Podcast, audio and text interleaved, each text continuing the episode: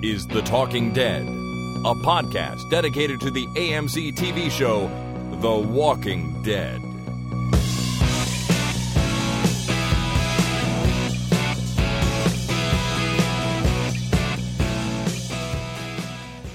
Hi, my name is Jason, And my name is Chris.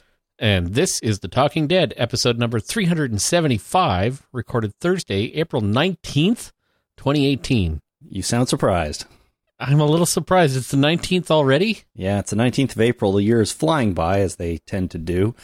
Uh, as I get older, the years just go faster and faster. But here we are on April 19th, and it's episode 375, which is a nice round number. We're uh, three. It's not round. You know, I've been thinking about that today. Well- uh, it's 375. I mean, it's uh, it sort of seems like a round number, but it's not round. It's obviously No. a square number. It, it, but it's like three quarters of the way between 300 and 400, and, and that feels like a, a milestone. It does feel like a milestone. But 400 will be exciting. Boy, oh boy. Whoever Yeah. thought this is what I this is what I cook my chicken at 375. for how long? Well, it depends on the chicken, but Okay. usually 40 minutes, 45 minutes, something like that. A couple pieces of chicken. All right. That's good. Um, every every episode, you're gonna have to tell us what you cook at that temperature. Well, I mean, yeah, it's usually 375 or 400. I mean, there's no real in between. It's just, it seems like a nice, nice round number. There you go. All right. Well, that's uh, kind of fun. I, I was gonna say who who'd ever thought we'd be approaching 400 podcasts when we started this, but here we are, and I'm happy about it. Yeah, me too. So Somebody thought it. Maybe I don't know somebody. who. Write in. If you thought that we'd get this far, write in and tell us. Yeah, nobody's going to do that. so, we are here to do our listener feedback for the big season finale of The Walking Dead season 8. But there's a couple things we have to do before that, Jason. And the first thing is just remind everyone that we are pretty close to the deadline for our, you know, season 8 record your favorite scene contest. So, uh, you better be thinking about getting those entries in if indeed you are planning on doing that. Now, the deadline is going to be Sunday, April the 22nd at 11:59 p.m. So that's this Sunday. Like, you know, as we're speaking now on uh, Thursday the 19th, we're just a few days away. So hopefully you're listening to this promptly because the deadline is Sunday the 22nd and we will be choosing our winner on Monday, April or announcing the winner on Monday, April the 30th. So uh, you have a few days to get your entries in and then about a week till we announce the winner. Uh, the idea is you record your favorite scene from any season or any episode of The Walking Dead and send it in, and you can win a nice big fancy prize pack.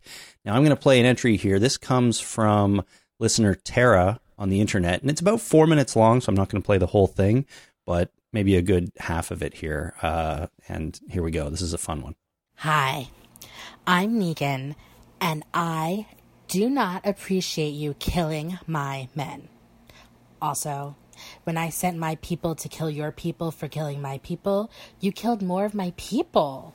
It's not cool. Not cool.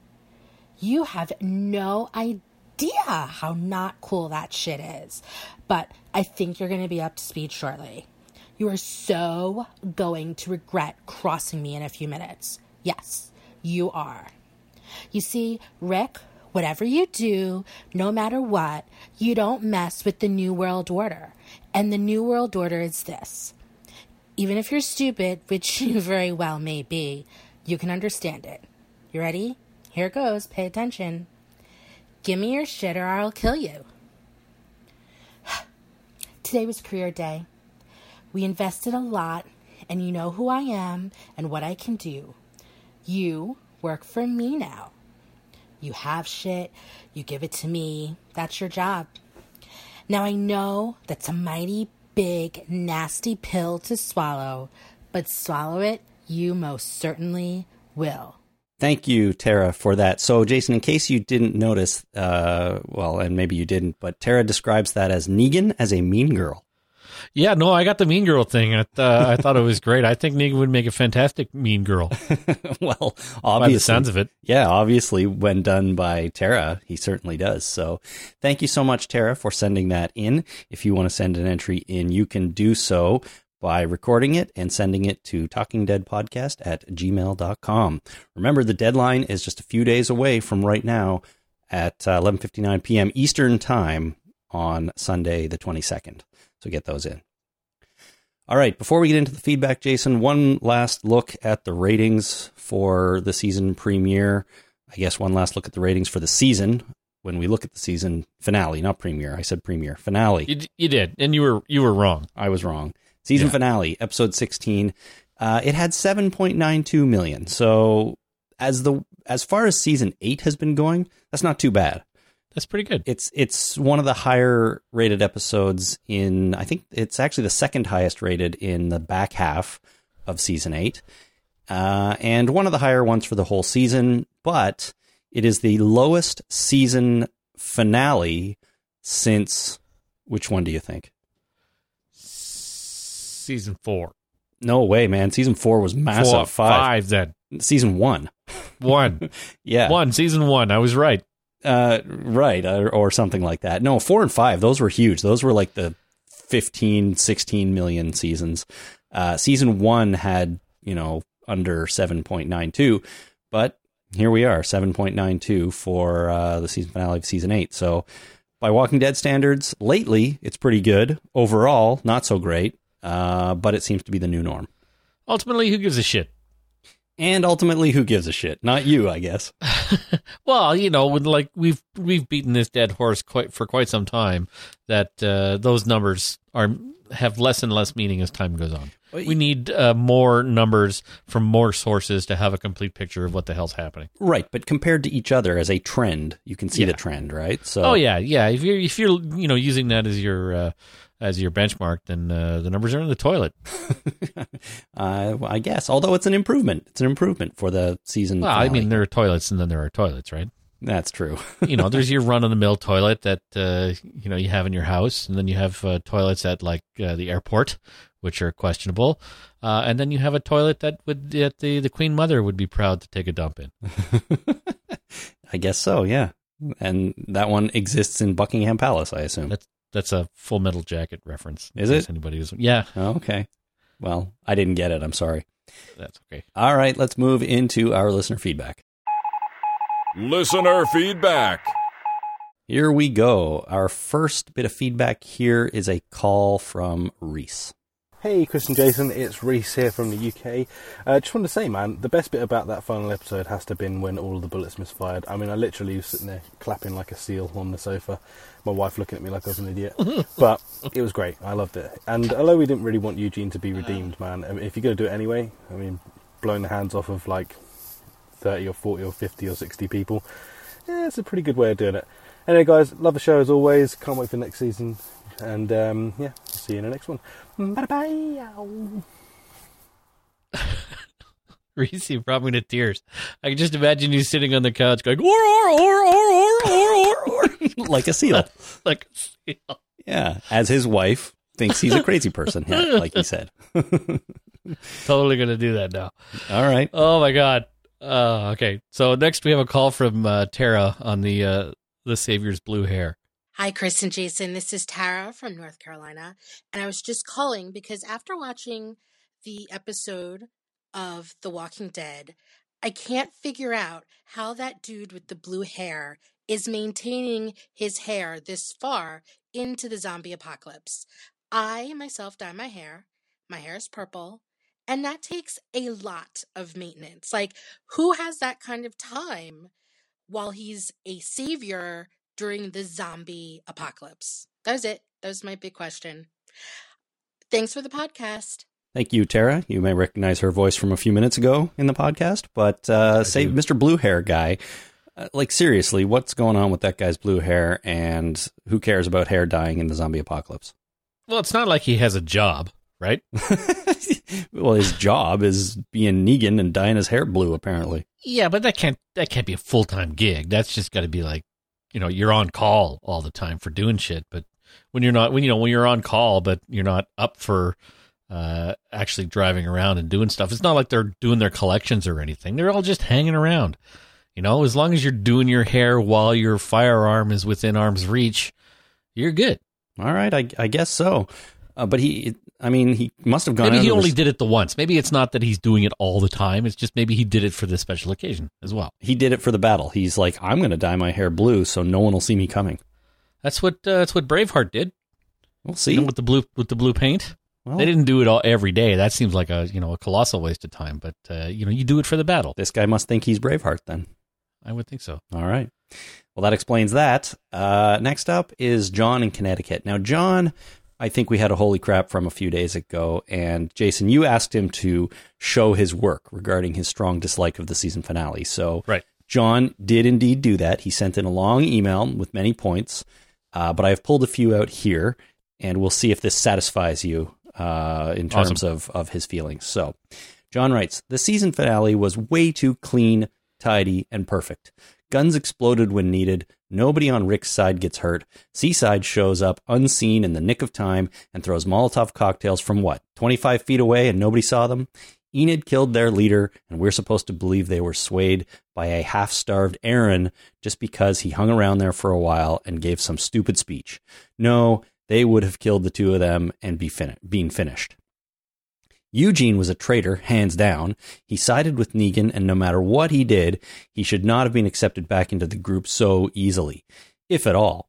If he had not been taken by Rosita and Daryl, he would have continued on the same path and stayed Negan.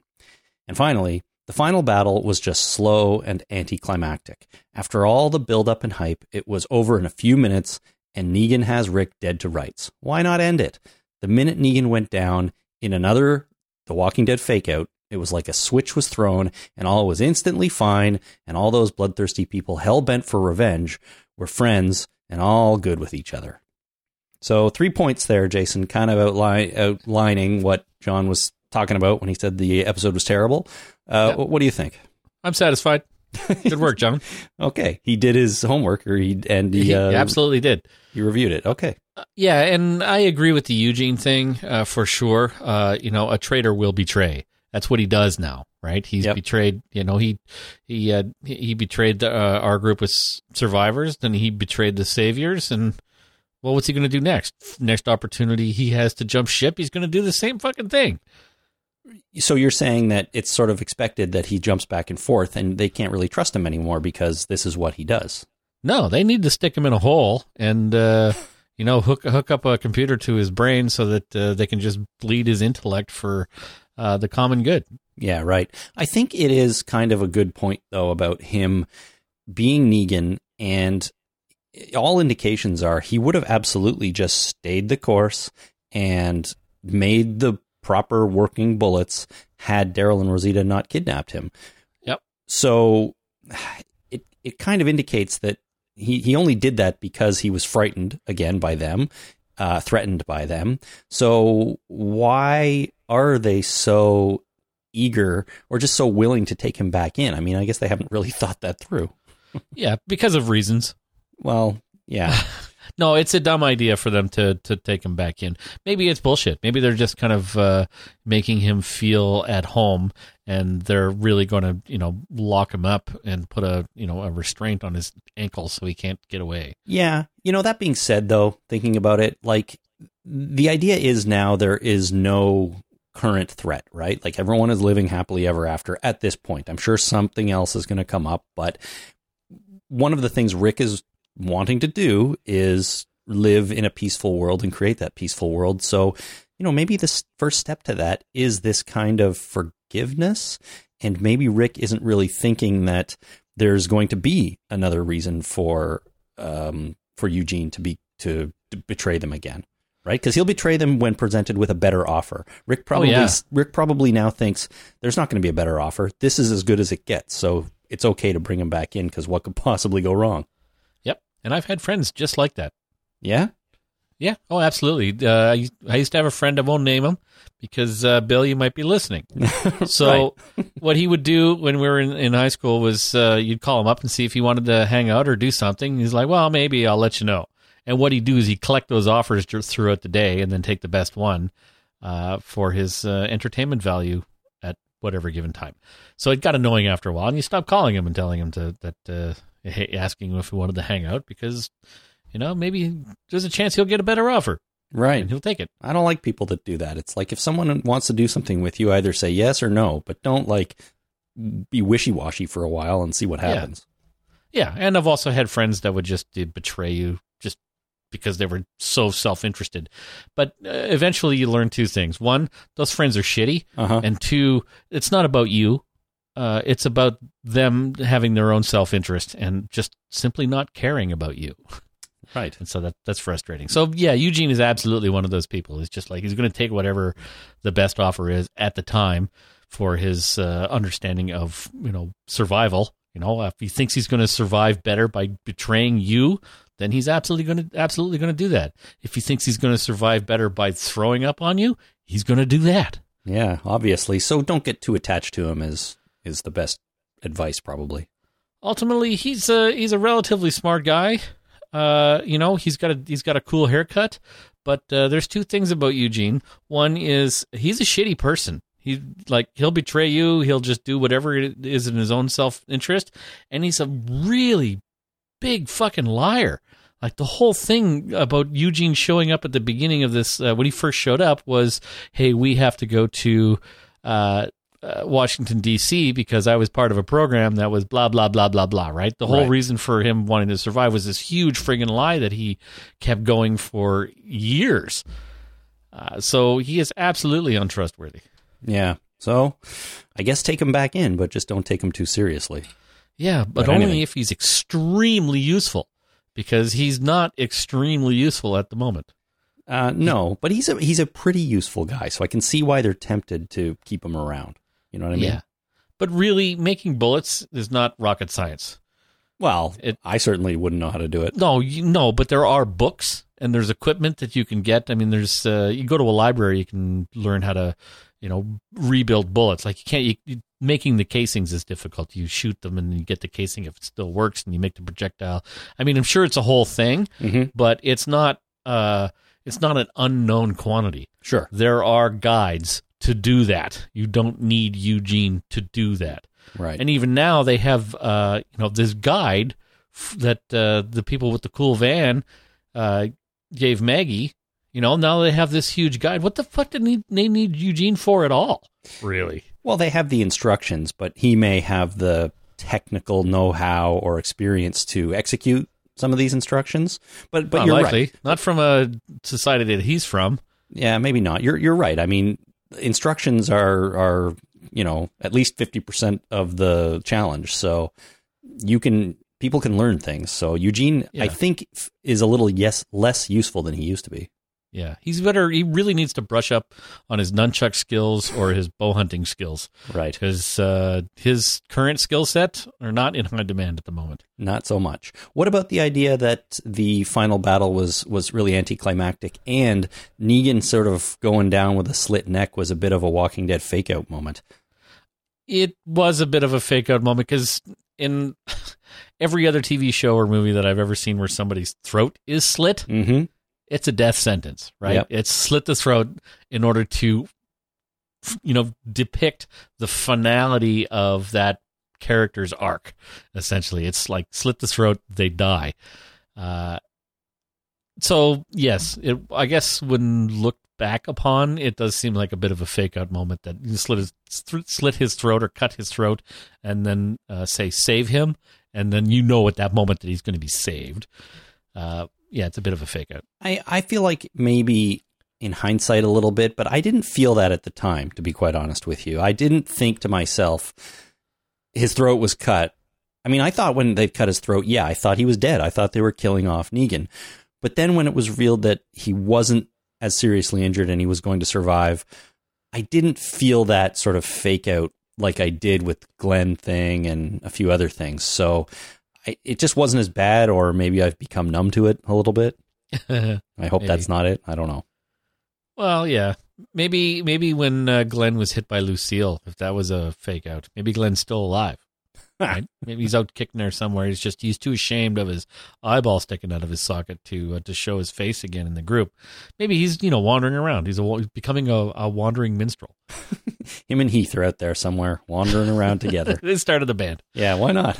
yeah. Uh, next, we have an email from David in Roanoke, Virginia, uh, 250 miles southwest of Alexandria, Virginia. Very cool. Very cool. Holy crap! Did you see Morgan Staff strike little Henry and it did not or uh, did not kill or concuss him? That damn staff can kill a walker with a little poke to the head and can render a grown man unconscious with a tap to the noggin. But Henry got a good cold got good cold cock so hard even Chuck Norris flinched. oh, I'm sorry, but Chuck Norris does not flinch. Uh, but Morgan, but Morgan's all-powerful staff merely knocked Henry down, leaving a slight abrasion that little uh, a little mercurochrome and a band-aid would heal up nicely in a day or two. Even the mighty Casey said, "Holy crap!" So uh, I, I do think that's interesting. I guess uh, maybe the the staff or Morgan stick didn't directly hit little uh, Henry. I don't know, but certainly didn't do much damage when it has been seen to do that before. Uh, but two things. I had to look up mercurochrome. That's like an So an- I. it's an antiseptic cream or something like that. Didn't know what that was. Yeah, I guess so. I don't know what it is. Okay. And then do you get the reference to Mighty Casey? Uh, I the only the only thing I can think of is Mighty Casey from uh, Casey at the Bat. Mighty Casey has struck out. Yeah, so it's a poem about baseball, and it's also a Twilight Zone episode where um, a guy who runs a baseball team hires a robot pitcher.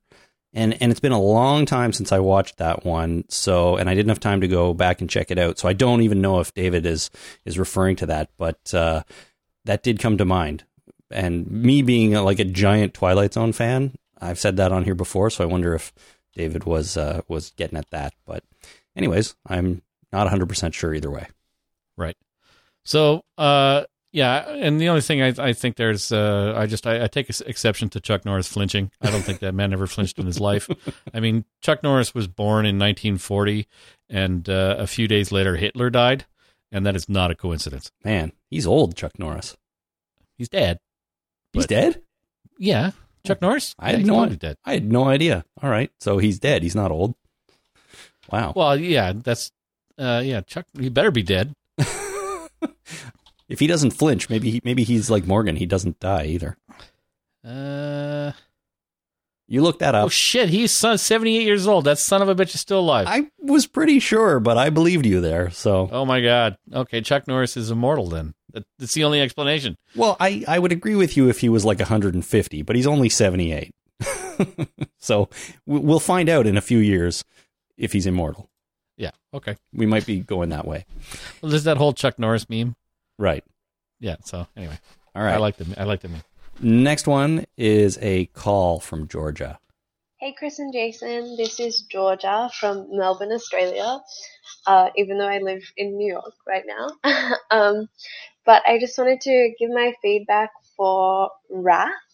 I haven't even actually watched the whole episode yet, but I literally just watched the first um, scene with Siddiq and Rick, and Siddiq talking about uh, how Carl died and I just want to give mention and props to the actor Avi Nash who played Siddiq because even though I think that the dialogue he was saying was a bit sappy, I think um, Avi did an amazing job. I think this was like in my opinion, some of the best acting um, we've seen in a while on this show. Um, maybe that has to just do with him being a new character. But uh, yeah, I thought he was really like overwhelmed with what was happening, and he obviously has a lot of grief for the fact that I guess he feels responsible for Carl's death. But wow, I just like the hold back of his his tears and emotion. I just thought um, was really awesome, and I think uh, Andy Lincoln did a really good job of of listening to in that scene, and um, yeah, hopefully the episode uh, keeps going as well as uh, the first like five minutes have been, um, because yeah, that was really good. Okay, thanks guys, see you. Thank you, Georgia. So I agree. Avi Nash has, you know, played a, a, a small but important role on the show since he was introduced as Siddiq. And I really, really agree that he's been fantastic. He's been one of my favorite actors to watch on screen in the limited screen time he's had since he's been introduced. Yeah, I agree. He's uh I think he's he's uh, he's solid and I'm looking forward to his character being even larger next season. Me too. I hope Siddiq sticks around for a long time on the show because I'm really enjoying him so far. But you know they've killed a lot of doctors, so uh, that's sort of a rough track record for him to come onto. But uh, I do hope he sticks around, and it's really good. And just regards to Andrew Lincoln standing there in that scene, Georgia said he did a really good job listening. Which, you know, Andrew Lincoln, that guy does amazing work with his eyeballs Yeah. while he's standing there just listening, doing apparently nothing. He's still acting his his ass off. So Yeah, he can listen the shit out of stuff. he really, really can. He's one of the best listening actors I've ever seen. So uh, no surprise, no surprise there. All right, next we have an email from Tommy in Scotland. Holy crap, did you see the emotion on both Rick and Negan's faces during their confrontation under the stained glass tree? To witness a character like Negan reduced to tears was quite jarring. He legitimately looked heartbroken, and I genuinely felt felt for him at that moment. Uh, Rick's face told the story of a man feeling a thousand different emotions all at once. Both Andrew Lincoln and Jeffrey Dean Morgan deserve a huge amount of credit for this scene. Great actors, great episode, great show. Well, there you go. Just more praise for some of the acting on the show, in this case, including JDM. And, uh, you know, Tommy from Scotland, I, I just wanted to throw that in there also just because he was so positive on it. And uh, while a lot of people liked this season finale and this episode, a lot, a, many people sort of had a lot of uh, like caveats to their their liking of it almost you know? It was really good except for or i really liked it but you know? And that was just plain up great acting great episode great show. Right. and that's good stuff. All right. Uh next up is another call from marius or mariusz i don't know in oslo but living in dublin. Hi guys, um, long time listener, first time caller. Um, just uh, been rewatching uh the whole series from uh, from beginning beginning to end, and um, I noticed a little something now in light of the uh, previous episode at the end of uh, end of All Out War. People have been talking about the evil Rick and you know things he's been doing and uh, comparing comparing him to Negan and stuff. And after watching episode 10 of episode 2, I just realized that the Rick that we've known ever since probably the end of season 2 when he kills Shane is basically his response to how Shane wanted to tackle the situation. He wanted Rick to stop taking time asking questions, deciding who to kill and when, taking time to decide if he wanted to kill Randall and stuff like that. He basically said the world needed him to be this killer who will do, stop at nothing to protect Lori and Carl. And it has taken Rick from the moment he killed Shane until him reading Carl's letter. So everything we've seen so far has been a version of what would happen if Shane had lived, basically. Kind of puts the whole Rick situation in a new light. So I'm looking forward to continue watching watching the series now with that in mind. So thank you. Keep doing what you're doing. Love the podcast. Can't can't wait to see fucking sorry. Can't wait to see Maggie Corleone in season nine. Thank you. maggie corleone in season 9 Fucking Maggie Corleone. There I love go. it. That's good.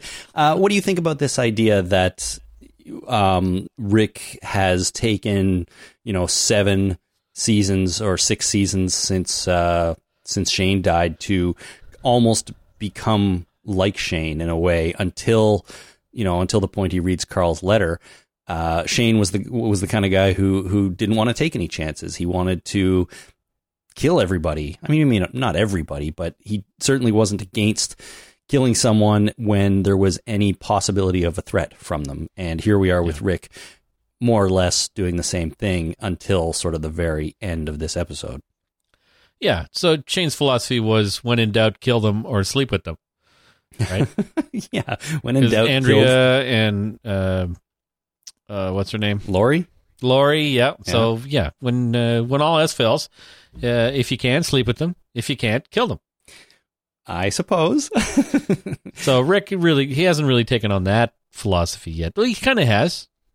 well, Right? I, I don't know. He he he was briefly there with um oh Alexandra Breckenridge. I can't remember her character's name in Alexandria. Yeah. Remember? And now Yeah. he's with Michonne.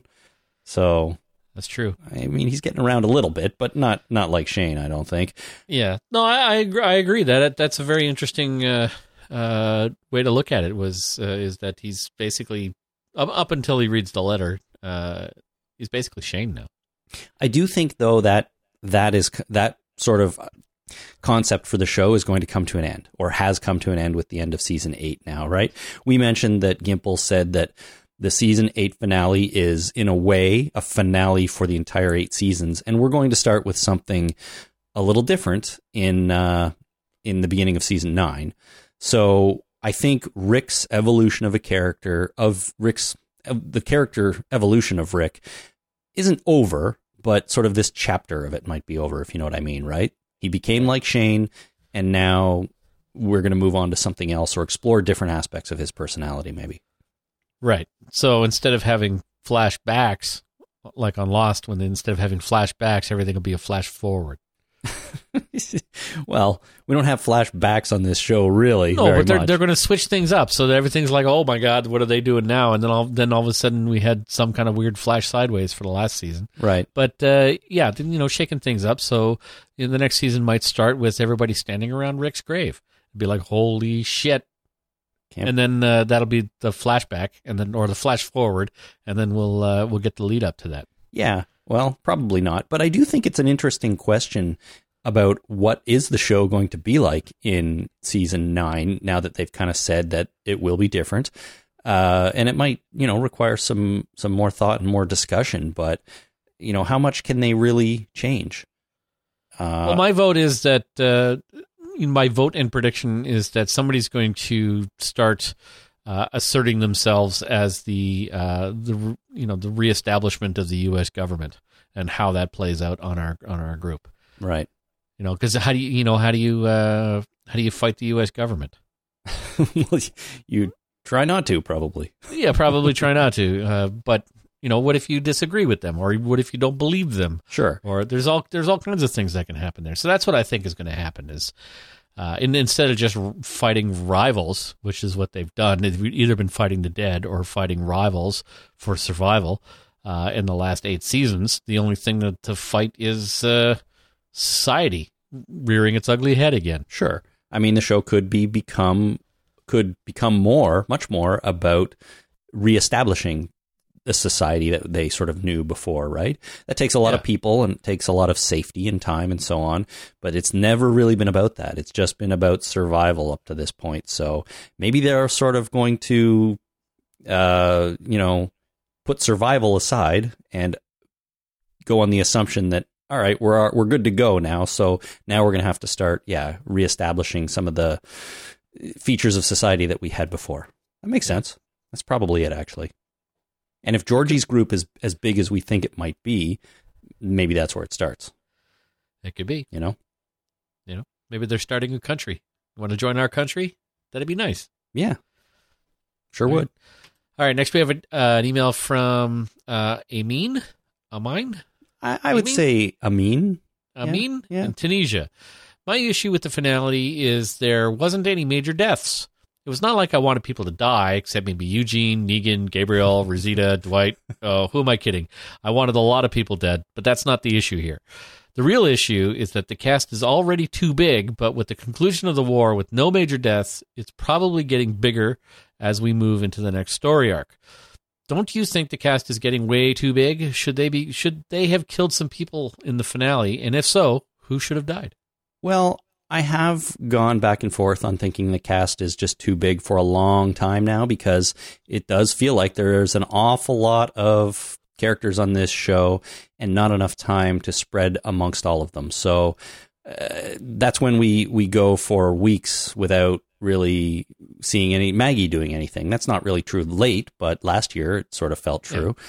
Yeah. Jesus, uh, we haven't seen Jesus in a while. He's the example this year. He was in like he had like probably less than 2 minutes of screen time in 8 episodes in the back half of this season. So, in a way it does feel like it's definitely a little bit too big, but on the other hand, I sort of have come to terms with the fact that this is a show with a very large cast and it in a way needs it because you are trying to as a survivor in the zombie apocalypse surround yourself with other people so you are going to do that, and that just means there will be people around.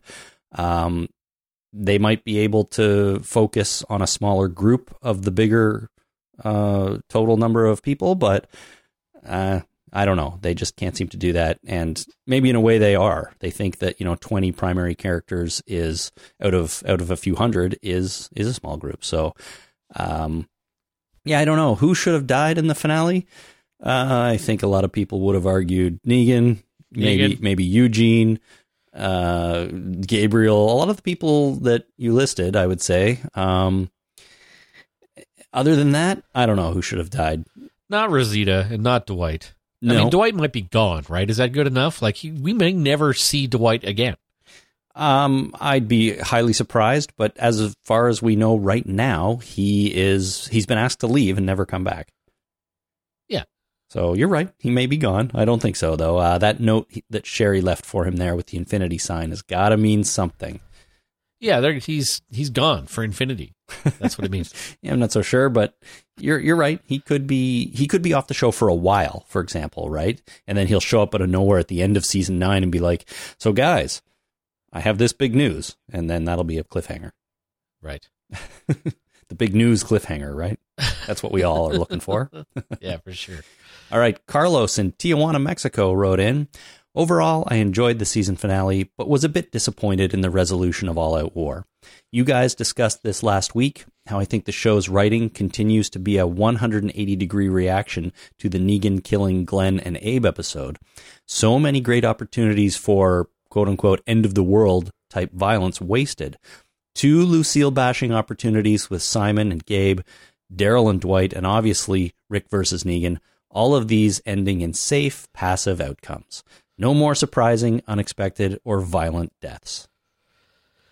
Yeah, that light doesn't shine on it in a. It's not a good light No, shine on it. and and I mean it is a good point, kind of. Not that I want to see people getting bashed with Lucille every episode, uh, but it feels like he carries that bat around an awful lot and doesn't really use it, or uses it to you know butt end people in the gut, or someone Right. else gets it and tries to swing at him and misses, or you know whatever. So. You would think that he might be bashing people with it a little bit more often. And is the show doing that on purpose because people didn't like seeing their favorite characters get bashed in the head? Well, can you blame them? Not really. Yeah. So, what are you going to do? Uh, we don't even know what the status of the the bat is right now, anyways, and it may not even be on the show for some time until Negan inevitably breaks out of jail.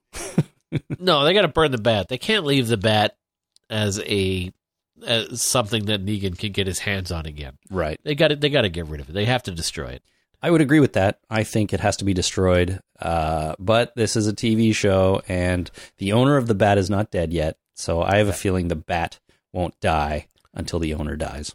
Right. So it has a plot device shield on it. A little bit, yeah. Yeah.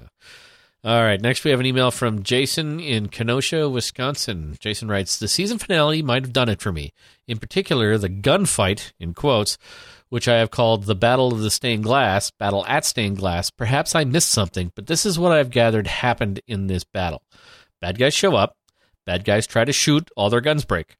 Good guys start shooting. Good guys shoot some more. Good guys shoot some more. Laura and the remaining saviors, still standing at the top of the hill, decide to surrender.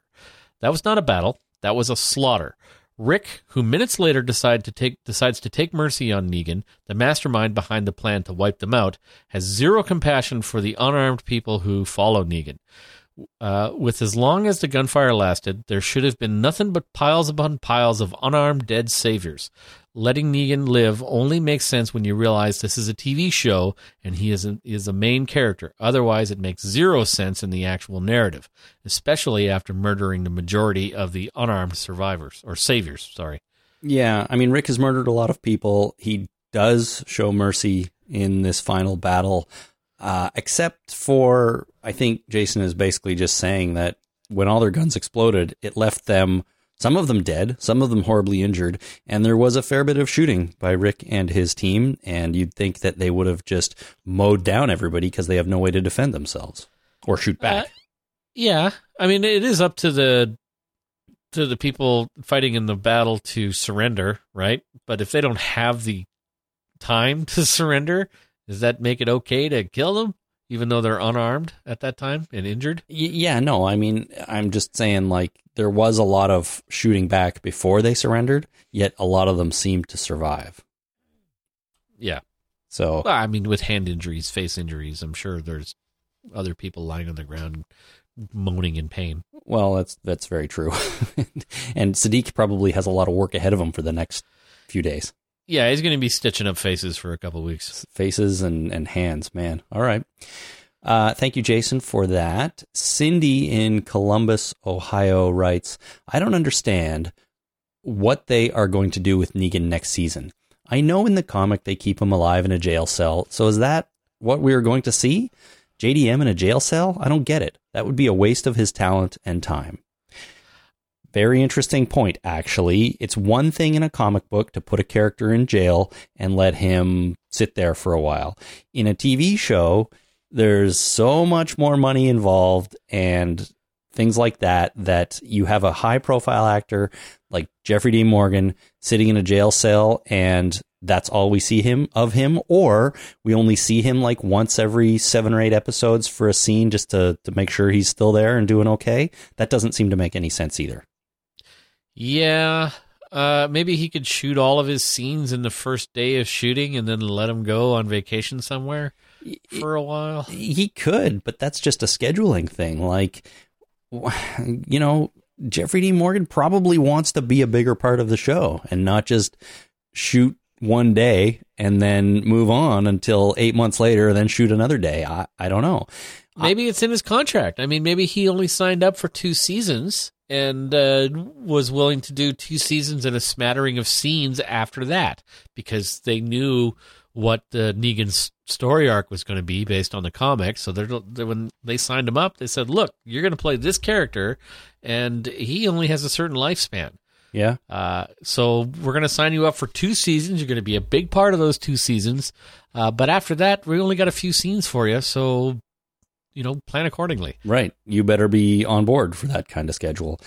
Yeah. Uh, You know, and you could be right, but at the other end of things, I have a feeling that uh, maybe Negan won't end up in that jail cell for quite as long as we think. And that could be a departure from the comics. Um, or or they just structure time a little more interestingly on the show and he he's sort of back on his feet sooner than we think. Right. So, you know, the cold open of the next season is them doing bloody bloody blot, whatever. They're just, you know, continuing continuing on from where we are now. And then uh, right after the credits, uh, we get two years later. Uh-huh. Sign that says two years later, and Negan's friggin' hoeing a row. Like we saw in uh, Carl's Vision, right? That's right. So he's uh, he's doing something, or uh, on the flip side, Negan talks his way out of the jail cell somehow. he uh, befriends whoever his uh, jailer is, brings him his food, and takes out his commode, uh, and talks his way into you know making everybody think that he's uh, a productive member of society and that he's reformed his ways and uh, now he's a good guy and he's like rick you were right all along. I was wrong. You're not the reason your son is dead. The reason your son is dead is because damn it we live in a shitty world. Uh-huh. and uh, that i want to help make that shitty world a little bit better. Will you let me help? And Rick says, "Of course I will." come on out. Here's a hoe hoe a row there you guy Mr. Negan. Yeah, well, we'll have to see what happens, but I do think it's just an interesting thing to think about that Jeffrey Dean Morgan, big name actor, not going to be sitting in a cell having like one scene here and there. Uh, you wouldn't think. So we'll we'll see what they do. maybe he's in a movie there's a movie with the rampage Yeah, he's in this It's in giant the- monster movie right now. Yeah, he's in in a giant monster movie. Maybe this is the, the, the perfect stepping stone that he was looking for, and now he's going to be playing Negan in all these movies because that's what that character looks like. Yeah, he did say that Negan influenced his character in that movie. Someone asked him about that. oh, did he? Yeah. Okay. So there's a little bit of Negan. oh, Like once you play Negan, I think there's a little bit of Negan in you for the rest of your life, Right. right? And and, and once you become uh, Dwayne the Rock Johnson, you pretty much got to be you know the Rock forever. He'll always be the Rock to me. Of course he will. I mean, and that guy, he he's in uh, He's in Rampage, right? And Yeah, and that's why I'm talking about it. yeah, sorry. And later this summer, he's in a movie called Skyscraper, which kind of looks like another giant, like urban destruction, huge superpower movie, superhero movie, but not superheroes. Did you see the new Jumanji movie yet? Yeah, yeah, yeah, yeah. That was funny. It was funny. He was good in that. I thought it was great. He was always commenting about his arms. Yeah, he was. everyone I thought was pretty funny in that movie. It was. It wasn't bad. Yeah. All right, so we got to move on. Stop talking about The Rock. Um, okay, we have a call from uh, Christian regarding uh, Rick cutting Negan's throat. Hello, Chris and Jason. This is Christian from Spokane. Am I the only one disappointed with the resolution of the episode last night? Rick slits Negan's throat, and Negan survives. And we're supposed to believe that this is an act of mercy. My mercy prevails over my wrath, is what Rick says. What that tells me is that Rick calculated the slitting of Negan's throat. He knew how to cut Negan at the right depth with the right angle, and that he knew Siddiq was going to be skilled enough as a med student to bring Negan all the way down to proper care and save his life. That's what the show was going for. The problem with that is that it's inconsistent. Jason has said on the podcast many times that all he wants from his television is for shows to be internally consistent to their own rules. We've seen on The Walking Dead many times that when you get your, your throat slit, you die. It's a death sentence. Nobody comes back from that. But last night, Rick calculated the slitting of the throat as something that Negan could survive. His mercy didn't prevail. His good luck did. What do you guys think? Well, Christian, I think that I think that when Rick said his mercy prevails over his wrath, he was more referring to his decision to let Negan, Negan live. But I can see what you mean by slitting someone's throat. You you aren't deciding to let them live. You're deciding to kill them, and then they happen to live. So, uh, so you feel like you're you're having mercy on them.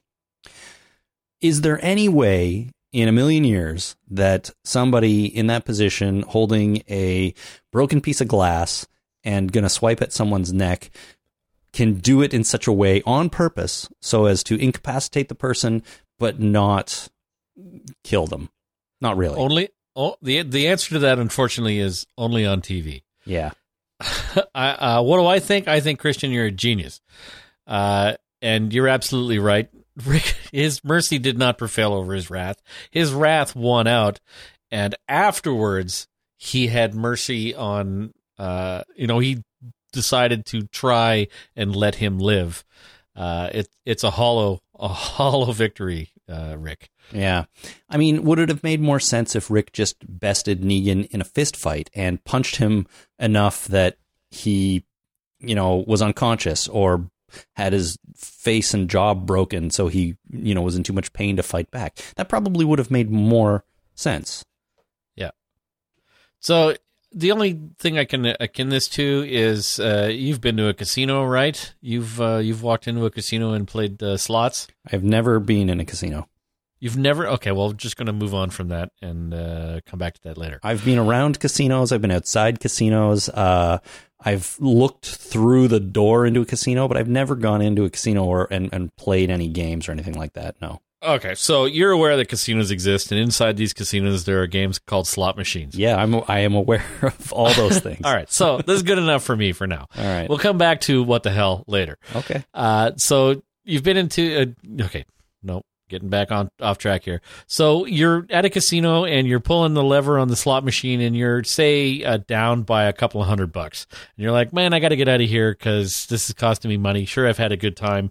But uh, you know, I want to make my money back. So what you do is on the next spin of the dial, you put in a couple of hundred bucks, another couple of hundred bucks, and you pull the lever and you win and then you go, "Hey, I won! That's fantastic."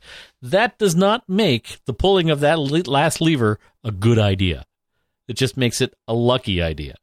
So Okay. Rick slicing Negan's throat.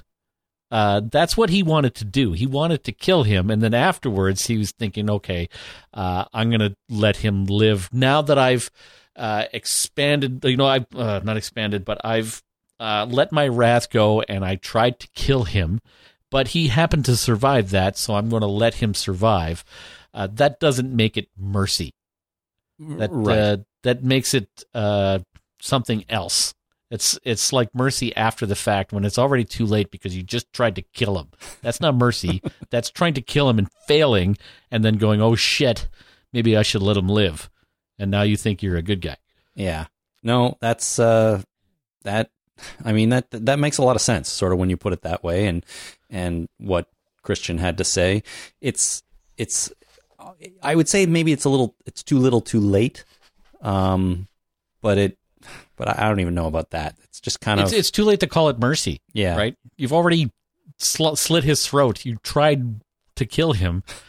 uh, you're not having mercy on him. You're letting him survive after the fact because he was lucky enough not to die by your wrath. Yeah. Yeah. So Rick isn't as merciful a guy as we as we might think. Yeah. Okay. Maybe he thinks he is, Yeah. but Well, he's wrong. maybe that's all that matters. Yeah. All right. Uh, let's move on. Our next email comes from a listener in the Netherlands whose name I have looked up before, but I sadly cannot remember the proper pronunciation. It's um, Thies, maybe, in the Netherlands. I apologize. I'll do better next time. Uh, but listener writes, I have witnessed firsthand what happens when you cut the arteries in the neck, and trust me, Rick did not cut the arteries in Negan's neck. Due to the large size of the arteries and a considerable pressure, you can lose most of your blood in your body in seconds when you cut the arteries in the neck. It is a fountain, literally. Imagine dropping a big bottle of soda on the kitchen floor and breaking it, like that, but running longer. So it was mostly the skin being cut with a little extra blood for dramatic effect. Probably additional damage to the organs there, like the vocal cords and windpipe. Okay. Uh, horrifying uh, witnessing anything like that firsthand. Yep. Uh, first of all, but good information. And uh, yeah, if Negan's, you know, if the, there's a there's a big artery and a big vein in there, if they were cut, he would totally be screwed. Well, read the next one here, and uh, we'll get a little more info on this. All right. Next, we have an email from Dr. Chris in Toronto. Hi. It's your neighborhood medical consultant here writing back about the slash to Negan's throat. The main large vessels in the neck that would be life threatening if cut are the jugular veins and the carotid arteries. Both are relatively superficial in the neck. When you put your fingers on the neck and feel the pulse, that's your carotid artery. That being said, a neck wound is certainly survivable, but there are probably a few factors affecting survivability, including the size of the weapon, the angle of the stab, and the depth of the stab. I'm sure it comes to no surprise to you that if the vessels aren't cut, uh, sure he can survive, just suture up the skin. If the vessels are cut, then it's still survivable in in the modern world if he stops or slows the bleeding and gets access to a trauma trauma surgeon ASAP. In my professional opinion, if Negan's vessels were cut, Siddiq, as a second year emergency resident physi- physician, would not possess the skills necessary to repair a lacerated major vessel. The only thing that he could do would be to tie off the bleeding vessel and hope for the best. Right. So we just have to take this as being meaning that neither of the major arteries in the neck, in Negan's neck, were cut. Otherwise, he'd be dead for sure.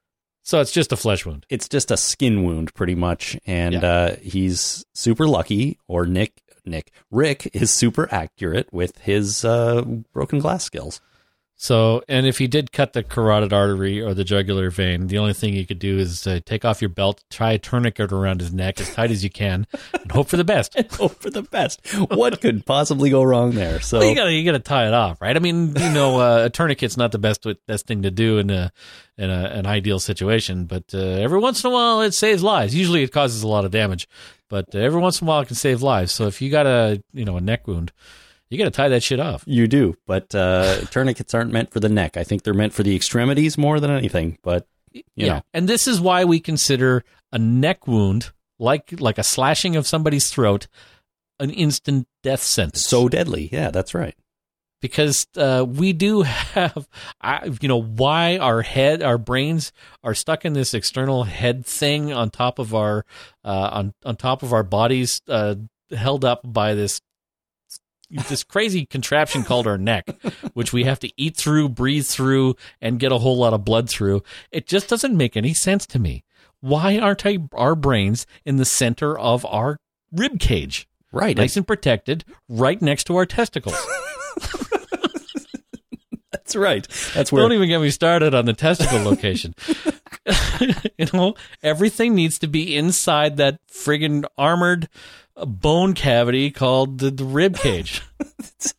Imagine people would look a lot different if that was the case because your your torso would be huge, full of brain and testicles and heart I'm and lungs. fine with that. It's not like I would know the difference at that point. It'd be just like, okay, yeah, he's a walking blob. I'm a walking blob. She's a walking blob. We're all walking blobs. That's fine. yeah, we can all You know, be. even little eye stalks sticking out of the top of our chests so we can see, right? That's fine too. I guess technically the eyes are less important than the brain and the testicles. I don't know about that, but definitely the brain. Uh, so there you go. Um, And you eat through a whole, you know, a, a mouse that's located in the center of your chest, right next to your stomach and brain and testicles. you know, yeah, sure, it's a complete rearrangement of the bodily body, but yeah, this whole brain on top of our body, you know, supported by our neck thing doesn't make any sense to me. you know, it is better for poking around corners to check if there's danger, though. Yeah, but that's how you get your head blown off as well, right? Well, I suppose, but if you have to poke your torso around a corner, it's a little harder. Well, that's why you have to have eye stalks. So you know, you shoot the eye like shit. That hurt. I'm gonna have to get a new eye stalk now. Go to the eye stock store and pick up an eyeball. Yeah. Uh, all right. Uh, where are we? Anna in Wales wrote in. Ugh. I'm so disappointed with the finale. It was far too easy to beat the Saviors. Really, no one fired their gun before the battle to kill a walker or anything. Negan trusted Eugene so much, he didn't randomly test any bullets. Even after he found out two of his closest men had double crossed him last week, or like the day before. So unbelievable. Then suddenly, the Saviors surrender and everybody is living happily together without any friction, no talks, no treaties or peace agreements. Seriously, there's bound to be some Savior dissenters who are pissed off at the number of people Rick's be- people killed. There's dissent within the hilltop with uh, Maggie plotting to kill Negan, and she's on Rick's side. All too easy. I am not impressed. Yeah, a lot of things had to go right for that uh, Eugene Gambit to work. Uh, absolutely. It's a lot of sort of unbelievable things, but yet, I should say, I kind of believe it. You know, it- Well, he he also said that he did it without uh, his companions knowing. Mhm. Right, he was the only one at that bullet factory that knew that the bullets were fake. that's true, but that sort of makes it worse because you're telling me that like one of those other people didn't walk outside and try to fire a bullet and it exploded in their hands. Uh, you know, or maybe they did and they just figured they got one of the duds or something. Or hey, maybe other people in the bullet factory were on board and we didn't No, really but he that. said that they weren't. This was a this was a, a line of dialogue. Oh, that right. He was the only one that uh, that knew uh, because he was the quality inspector or he had some job that was critically important. That he was the only one. Everybody thought they were making uh, good bullets, but Eugene was the only one that didn't. Uh, yeah, you're absolutely right. So there's not a lot to explain it, and we just kind of have to, uh, I don't know, go with it. I hate. Well, I to, hope I'm not. Uh, I'm I hope I'm not stepping on. Like I only read uh, little inside baseball here. I only read the emails, uh, pre-read the emails that uh, that I read on the show. I don't pre-read the ones that you read. So I may be jumping on somebody's shit here, but uh, even the the now that I think about it, the mechanism for uh, the bullets that Eugene fucked up that he made uh, uh, lethal wa- is a little bit suspect. I mean, making a bullet that does not fire is a hell of a lot easier than making a bullet that explodes without a projectile moving forward. okay. Because in order to explode those guns the way that uh, the way that they did meant that the bullet had to completely uh, explode within the, the chamber, right? Yep. Uh, and no projectile went forward. So that can happen, but that bullet's got to be royally messed up in order for that to happen. It's more likely that it's going to, uh, it's not going to fire at all, or it's going to fire improperly. Uh, but how did he sabotage all of these bullets so that they would all do this exact same thing? uh, as in completely explode within the chamber. So he had to force the uh, uh, force the round to not discharge from the casing with all the uh, the gunpowder in there, so the gunpowder would explode uh, without the the projectile moving at all. Yeah. So, and how did he do that? Did he glue them in? Did he like? Who knows? I have no idea how he did it, but the point is that he was able to train the other people to do it the same way without them realizing anything was wrong. Yeah. So, So it's much more likely that he would make bullets that just did not fire, yeah, which right? wouldn't which would have helped. Not quite as effective because it doesn't incapacitate everyone holding those Yeah. guns, but at least, you know, nobody gets uh nobody gets shot at in that moment. Yeah. So I don't know. So I'm a little, I'm a little bit disbelieving of uh, what Eugene did. Yeah, I am too. However, I also think it was fun and entertaining to watch and kind of an exciting moment. So I I give it a little bit of a pass for that reason. I think anyways. I don't. Uh, not anymore, anyway. I kind of did when we reviewed the episode, and I didn't think about it until now. But uh, You've talked yourself out of it. I'm calling bullshit right now. All right, Got the bullshit button there. Give. To, Oh, yeah, sorry. Here we go. Oh shit. I call Simon calls bullshit. The next email which is yours is on the same topic here. Yeah.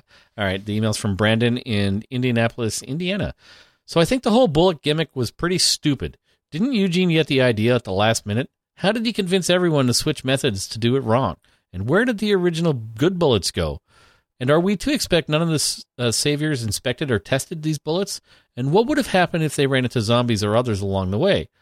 Wouldn't that blow the whole blow up the whole thing? Yeah, so a lot of, lot of questions there, uh, Yeah. with not a lot of good answers. But what we've already sort of talked about, um, he's he's right. I mean, we conveniently didn't really see the saviors arrive at that location or do too much traveling to that location and run into any zombies that they had to shoot.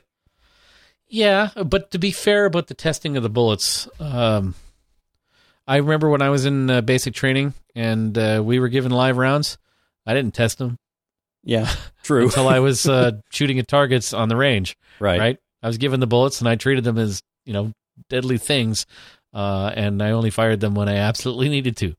Yeah, and the other thing is that it was really hammered home on the episode that they had very little time to do what they were doing. And y- you and I are in software development. What's the first thing that goes out the window when you don't have enough time? Testing Quality. and quality, right? yeah. So it's Oddly enough, it's not features. no, it's it's that's right. It's not features. It's everything else.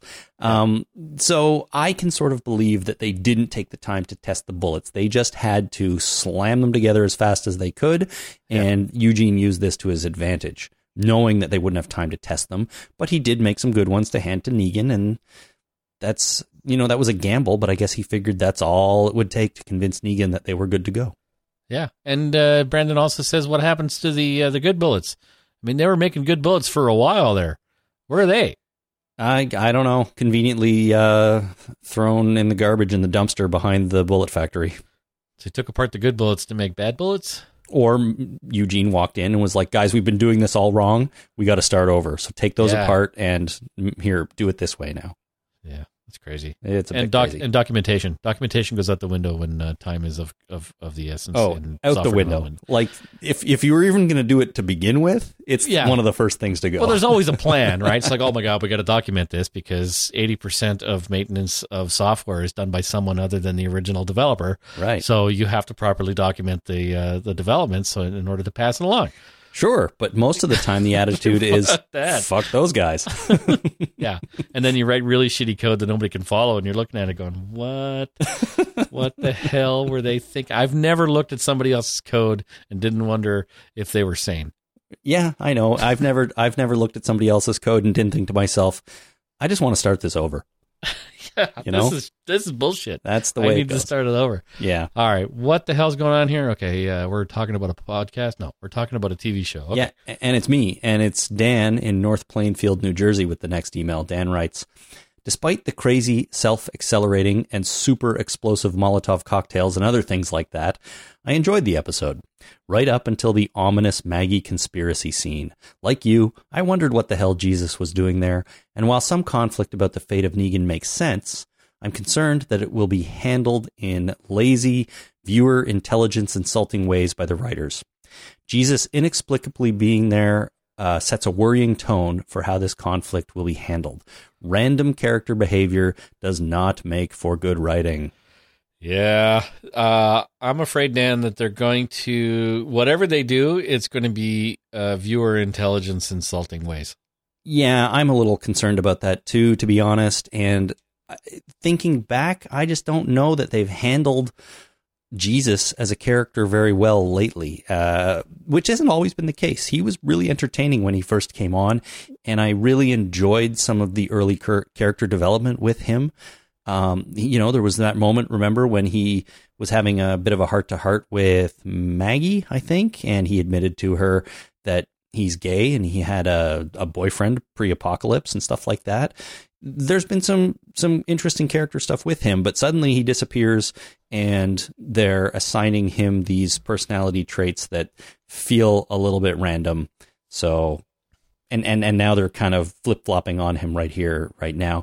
Maybe they're figuring, you know, a big break between seasons. People will forget about that, but I know you and I won't, and I know No. most of our listeners won't. So we will be very critical of whatever they do with him when uh, when when season nine starts. Yeah, we need Jesus to do Jesus things, and what I mean by Jesus things is ninja things. Of course, Ninja Jesus is what people call him. Ninja Jesus is the best Jesus. It really is. I'm just going to say it. I agree. Can't disagree with that. Yeah. All right, next we have an email from Jared in Utah. Jared writes, I have over 21 years in federal law enforcement, and I've learned a long time ago to ignore all of the incorrect things TV and movies show when it comes to gun, law enforcement tactics, etc. I watch TV and movies to be entertained, not for reality. But come on, man! I'm sure most people have heard the of the of the thin blue line. The same concept applies to military units who see combat together. There is a bond between people who put their life on the line for each other, and that most people can never understand. They become more than family. What Rick Michonne, Maggie, Daryl, and even Jesus have been through together, it would make the thin blue line look like a joke. They have literally experienced uh, life and death over and over together, killing together, seeing loved ones killed, saving each other. Now they expect me to buy this load of bullshit. Let's start with the easiest one Jesus. They literally just had him trying to convince Crazy Morgan not to kill people, and now we're supposed to believe that he's somehow part of a conspiracy to overthrow Rick because Rick didn't kill Negan? Daryl has been Rick's bro since the very begin- beginning. Even if he disagreed with the decision, conspiring behind his back is not uh, Daryl's MO. He would deal with it head on. And I think that's a really interest, great point by Jared too. You know, I, I, I sort of said I can kind of understand Daryl being in there. He just wants revenge. He wants to get back at him. Uh, but I, I do think Daryl wouldn't do it this way. Now that Jared points that out, he would just try to kill Negan up and up, straight up, or he would confront Rick about it. Uh, they had a fist Yeah. fight earlier this season. Remember when they didn't get along? And Yeah, that was right uh, right after the, uh, the the penis machine gun. That's Yeah. right. Yeah, exactly. But but and it was it was right after or it was around the time, you know, Daryl drives the friggin' dump truck into the side of Sanctuary. He didn't like I guess he didn't tell Rick he was going to do that, but he just went and did something. He didn't like sneak around, go behind his back, make secret allegiances and stuff like that. Although I guess he had Tara on board with him at the time. But whatever. I think this whole thing with Maggie makes less sense the more you look at it, and Yeah. I don't like it either. I, it's it was my least favorite bit in the episode, the least you know understandable part of the episode, and uh, Jesus just makes no sense at all. Jesus doesn't make any sense. Uh, Daryl doesn't make any sense. Like we, we've we've talked about this. It just these two characters th- were they picked at random? Like they must have been I I because suppose almost anybody else in the friggin' place would be uh, make more sense. that's I mean, Rick problem. being there would make more sense. Oddly enough, Well, uh, when you think about it, I mean, a scene between Maggie and Rick having this debate actually could have been very interesting. I, th- I think it might have been out of place in this episode, but if we see it, if there was, say, one more episode in this season and we saw it next week, that would be fine. If we see it somewhere at the beginning of season nine, assuming we aren't two years in the future or whatever, um, that would also make sense. I think that conversation has to happen or should happen, which I would have appreciated a lot more than this scene of Maggie trying to conspire and uh, you know, it just felt like such an evil supervillain scene where she's sitting in her dark office.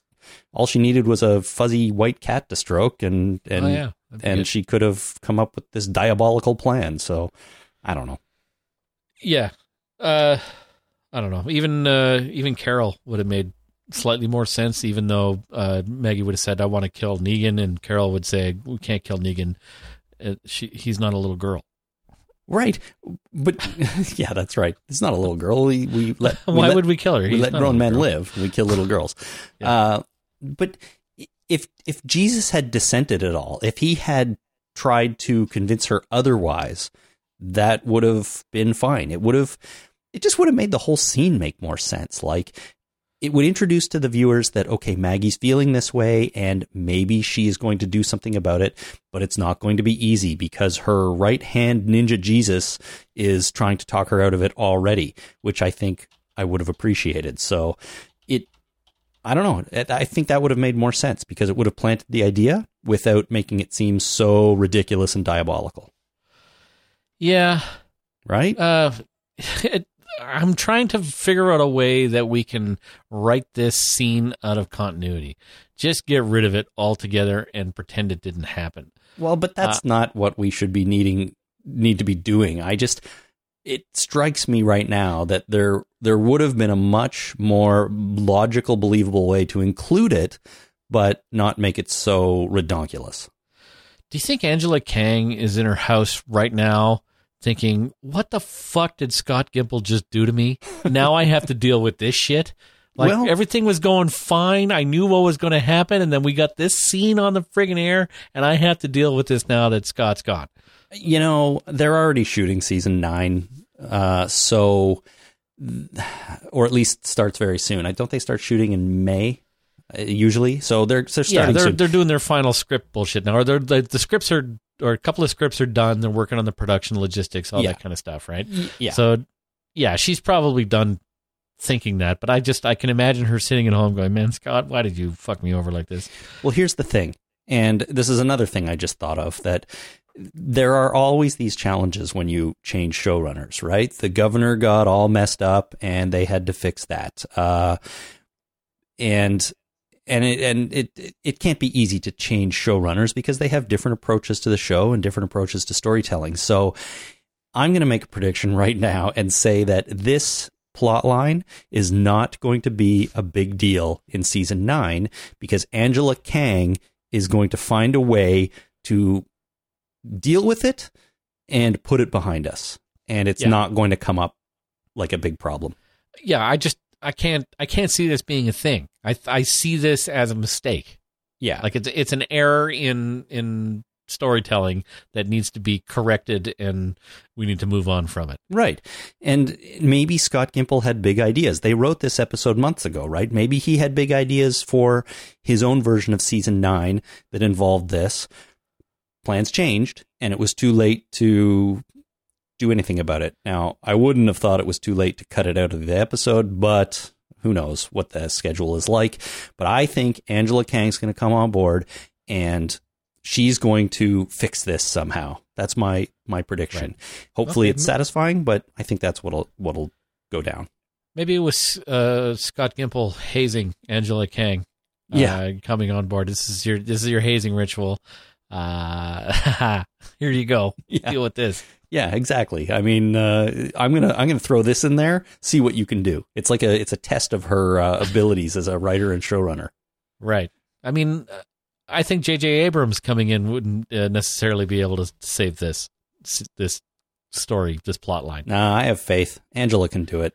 I think she can do You think it. so? I think you just need to address it and move on. Like, like you say, Yeah. uh, they're talking about it, and then the next, the next beginning of the cold open of the next uh, season, which I've already described, but I'm changing my mind. The cold open could be them sitting in a room, and Jesus and Daryl both going, "Why are you talking to us?"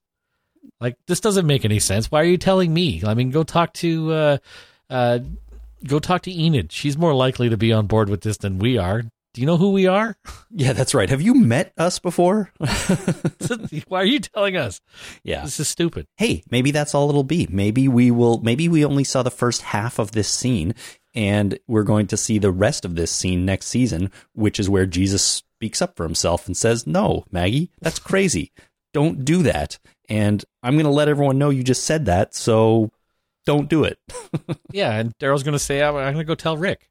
Yeah, because that's what Daryl does. That's what I do. I tell Rick, and then I punch Rick. This is what we're going to do. Yeah. I mean, he That's doesn't, what friends do. he doesn't always tell Rick everything, but I He think doesn't always punch him either. So No, Daryl. You know, he's he's a bit of a simple guy, I think. So he's going to do what he thinks is is best. Anyways, we have one more email here from Chris in the UK, and he had all kinds of thoughts on this same issue, but I pulled this out. And Chris says, "My first reaction was that Jesus is an odd person to speak to here, but on reflection, it bothers me less. Let's begin with Jesus being Maggie's right hand man. He was for Gregory, and he is for Maggie. It is well established that Jesus has no interest in being a leader himself, and he probably had to go along with some pretty shady shit with Gregory.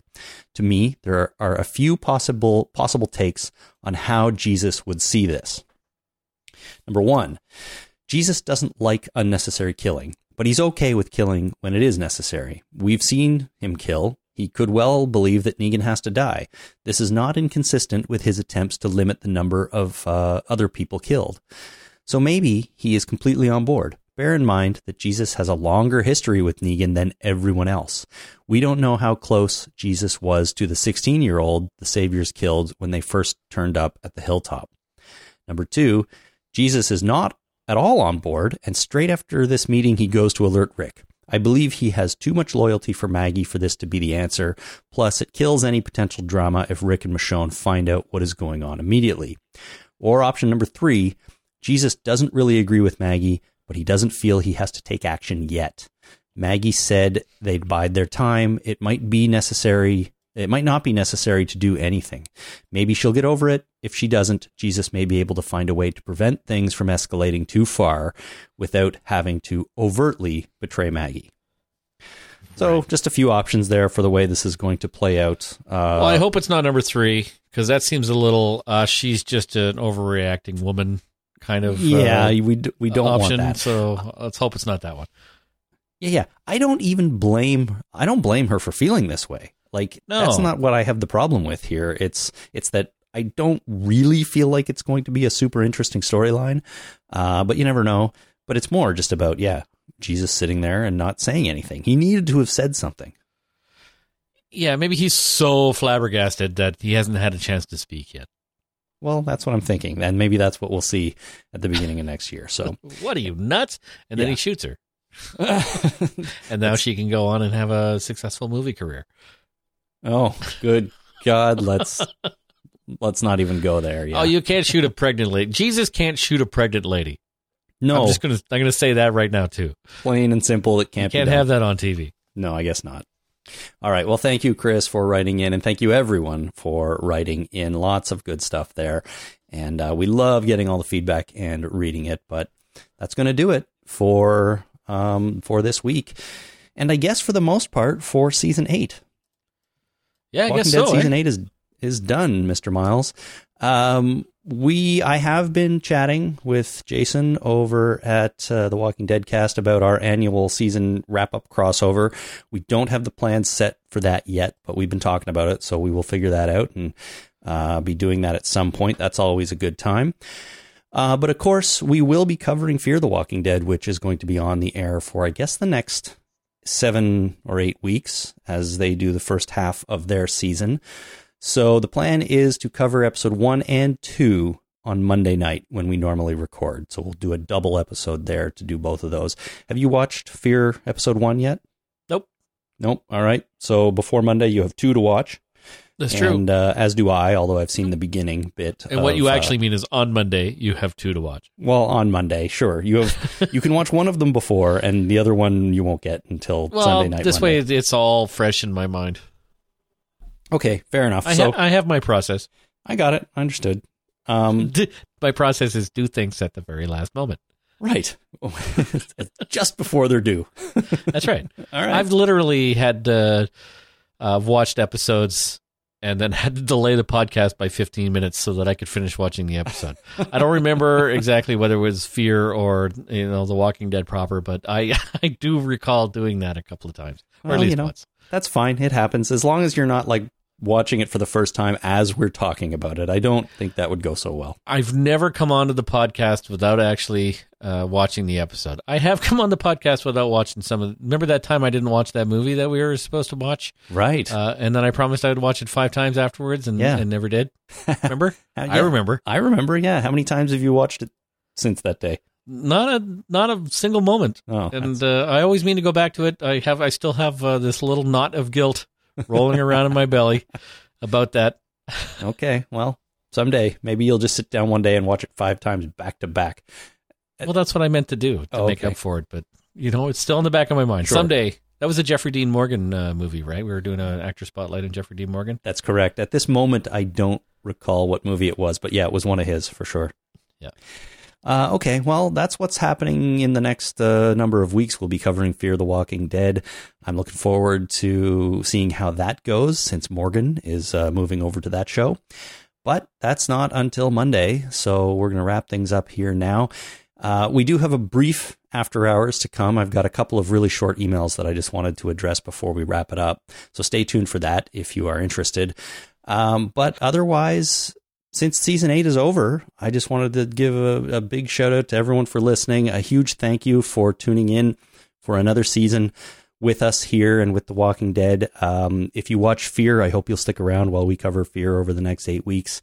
Uh, if not, though, I mean, stick around anyways, and and definitely come back when we're in the summer and we're recording more like every couple of weeks. There's a few movies I want to talk about, and there's some other stuff to do. Maybe some actor spotlights then even as well. So There's Oh. always a Star Wars movie, right? We can always talk about that. Well, we do have the solo movie coming up very soon. We're going to have to talk about that. Uh, I think that's the only Star Wars movie this year, but we can't skip it. We have to cover We're not it. we're not getting another Star Wars movie at Christmas. Nope, not that I'm aware of. Shit. No, it'll be it'll be another couple of years until Episode Nine comes out, and chances are we'll still be here podcasting about The Walking Dead. So we'll be podcasting about Star Wars too. I would hope so. anyways thank you so much to everyone for for tuning in and listening all season long and if you do drop off until next season of the walking dead starts well i do hope you come back and we'll we'll see you then but uh, stick around it's it's always a good time so if you want to get in touch with us uh, visit the website at talkingdeadpodcast.com click on send voicemail up at the top and record a message straight into your computer it'll get emailed to us you can also find us on Twitter at Talking Dead or on Facebook at facebook.com slash The Talking Dead. And of course, email can always be sent to talkingdeadpodcast at gmail.com. That's where you want to send in your entries for the season eight record your favorite scene contest. Please remember the deadline is uh, this Sunday, the 22nd, at the end of the day Eastern time. I will likely post a reminder maybe on Saturday on Facebook. So uh, if you forget, make sure you go to our Facebook page and then you will be reminded. um, but get those in and we will talk or we'll announce the winner roughly a week later when we're talking about, I guess, episode three of Fear the Walking Dead by then. So uh, get them in. Um, can't wait to hear all the final entries. All right, Jason, that is going to do it for now. We're going to have a really quick after hours after this. But uh, otherwise, everyone, until next time, my name is Chris. My name is Jason. Thanks for listening.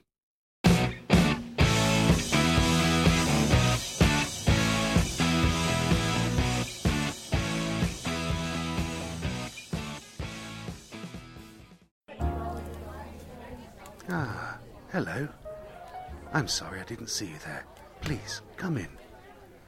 Chris and Jason have just popped off to change into something a little more comfortable. You know what those boys are like. Please, sit down. Help yourself to a drink, and welcome to the Talking Dead After Hours.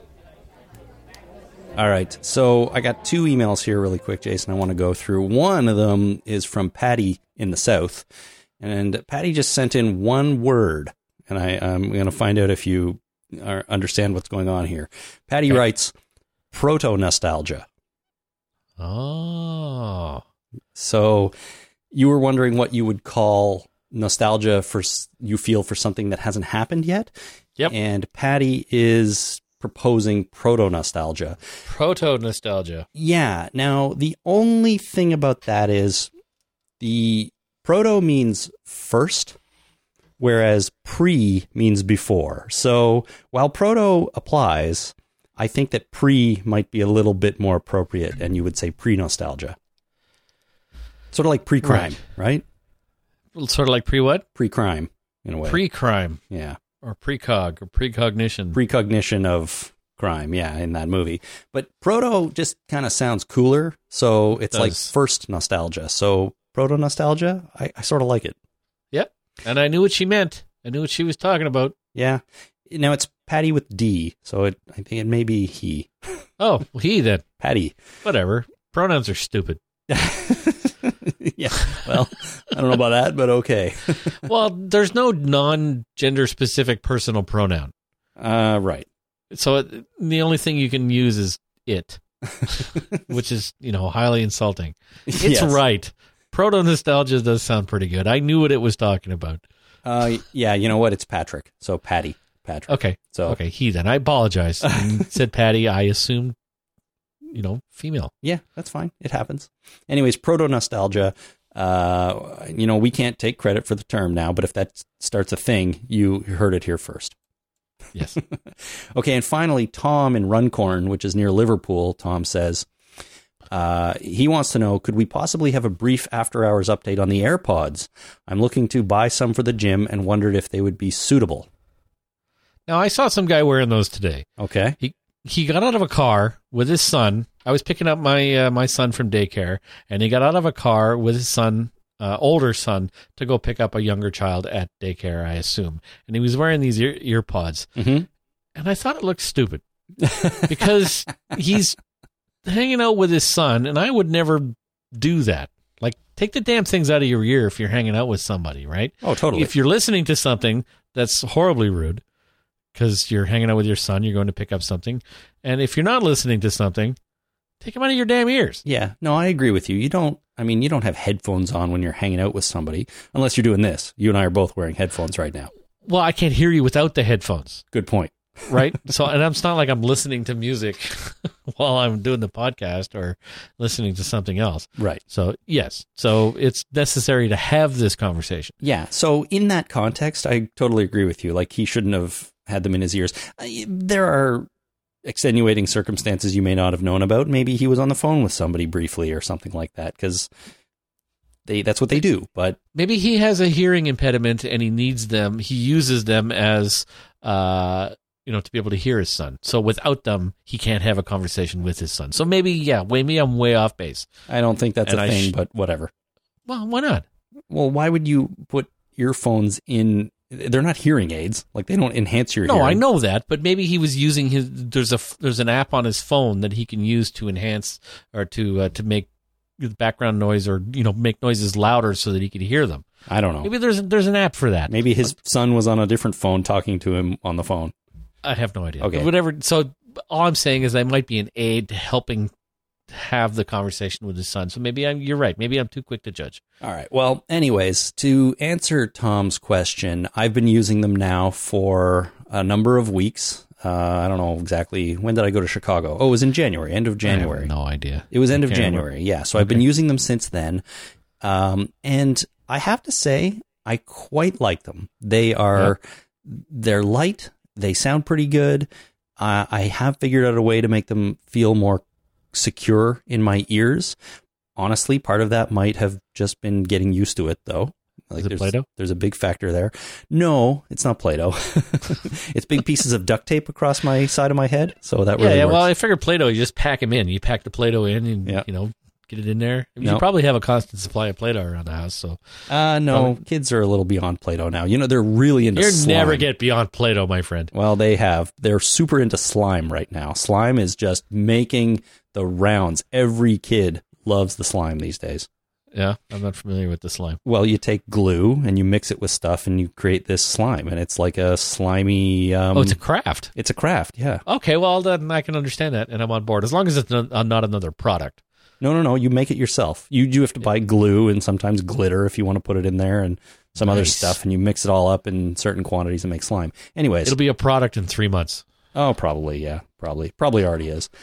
Anyhow, um, what I the way I came up with to keep them in my, my ears better is a technique I saw online. Some dude uh, discovered that you can get this.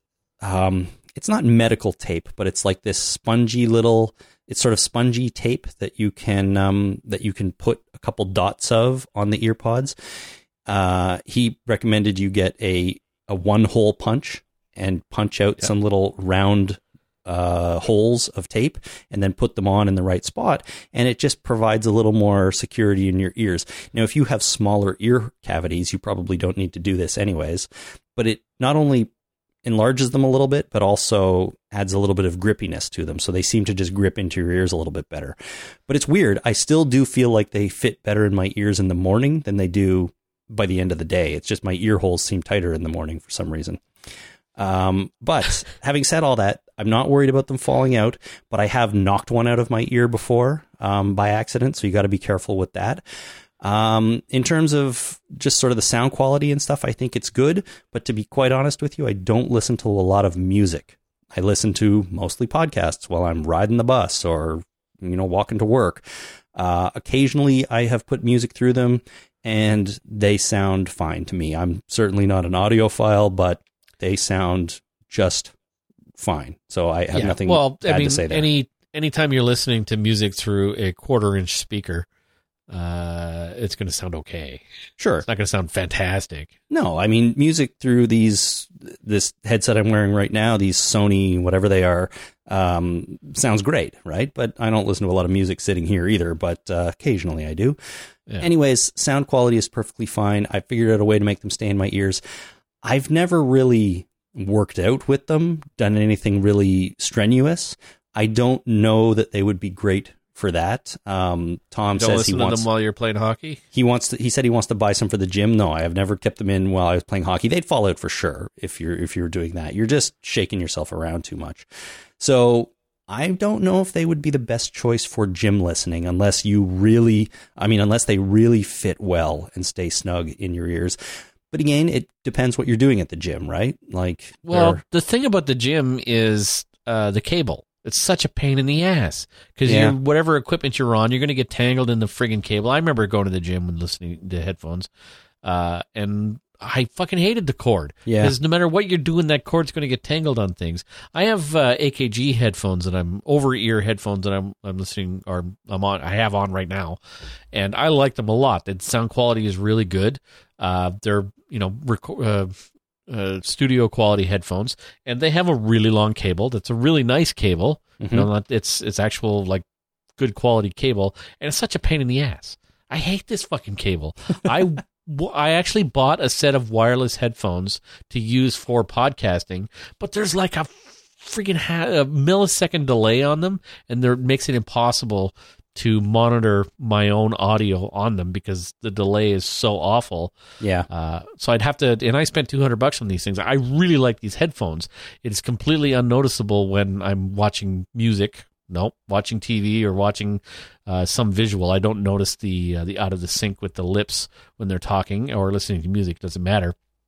But I can't use them for podcasting. Right. If I had spent uh, another four hundred dollars, so a total of eight hundred dollars, I could get decent quality uh, wireless headphones with no delay.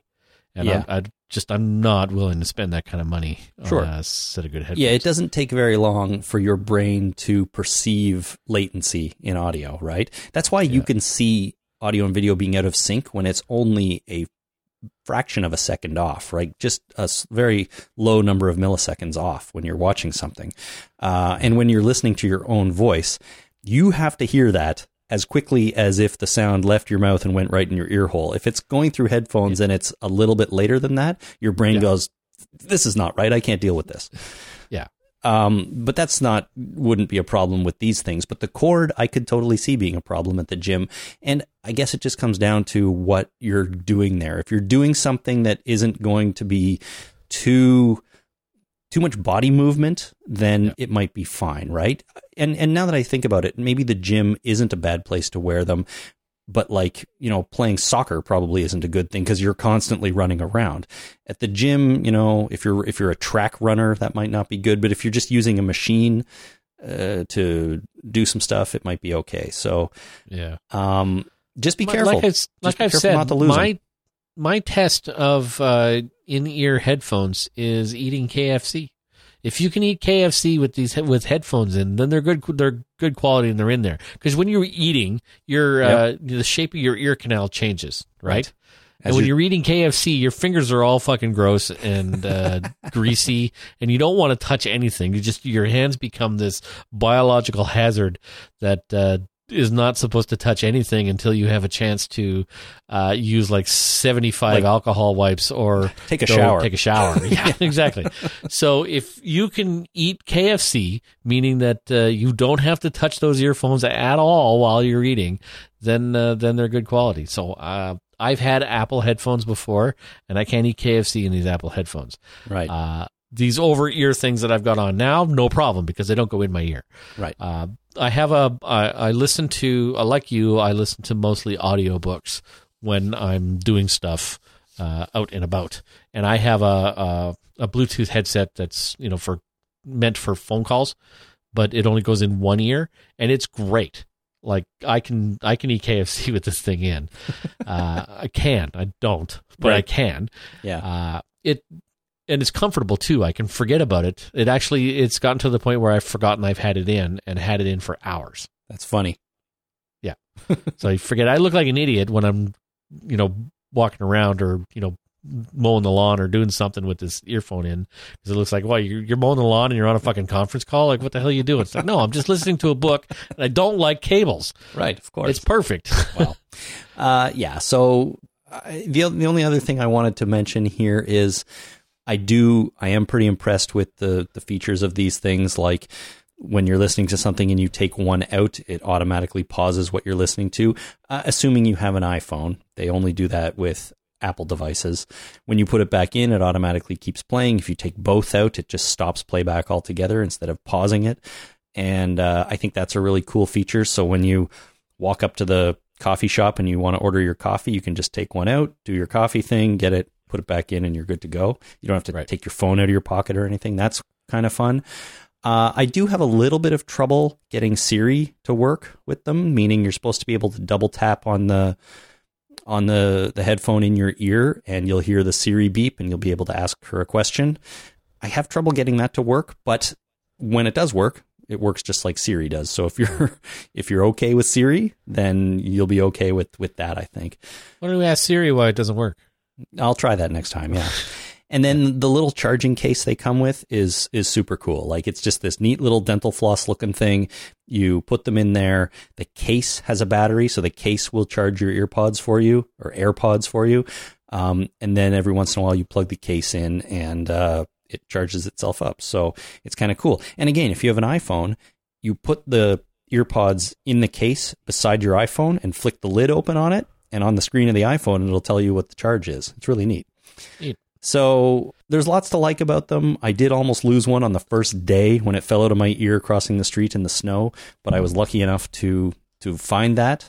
Um, but I'm afraid it's going to come down a little bit to personal preference. The nice thing is, if you go into an Apple store, they let you try them on or try them in your ears before you buy them. I did that in the Apple store Gross. to find out. Yeah, they they give you I don't know what how they do it, but they give you some sanitized ones or something like that, and and you can try them in, so you can see how they feel. And um, I wasn't totally convinced in the store, but I bought them anyways. And you know, it is sort of unfortunate that I had to use this this little sticky tape uh, solution to get them to really feel comfortable, but it works for me. And you can't see the stuff when it's in your ears, and they still fit in the charging case with the tape on them, which is nice, which all the other solutions don't do because other companies are selling like ear hooks for them and stuff like that. But I kind of think, what's the point if you have to buy ear hooks? Yeah, and you can't Well, charge I have normally. a I have a moral issue with having to modify something to make it usable. Uh, yeah, but in this case, after it's a, spending two hundred and fifty dollars. they weren't that much. But I, I think in this case, it's a little different because it's not like Apple can make something that fits everybody's ear canals. No, right? but when I bought my Bluetooth ear thing, it came with a few different options, like the little spongy thing that uh, that fits in my ear. yeah, yeah, I know what Uh, you mean. It came with a little one and Yeah. a medium sized one and a big one, and then it also had a hook that I could attach to it if I wanted to listen to it that way Yeah. or use it that way. Fair enough. So it gave you an option. If you even if if uh, uh, if you bought the the what are they called AirPods, AirBuds, AirPods, AirBuds a movie, isn't it? Airbud is a movie, yes, but a, All right, but a so if basketball bought- playing dog, right? yeah, something like that. If you bought the uh, the AirPods and then uh, it came with a, a, a gift certificate to buy the appropriate attachment to make it fit in your ear, uh, fine. Or give you the you know gave you all three or four Yeah. or whatever it was in the box. But Apple's not like that. Apple's like we designed this thing. Here's the thing. Yeah, That's yeah. the only fucking option you have. Yeah, fair enough. That's that's a good point, and you're right. They could have done it differently. Uh, they would have had to redesign the case and all that sort of stuff, but they could have. Yeah. I suppose. well, that's that's their bullshit because it's like we no, we got the case. We can't we can't do any other options. no. Like it doesn't fit in the case. We can't fit the uh, we can't fit a gift certificate in the case, so we can't put it, put it in the case That's because we designed the, problem. case first, right?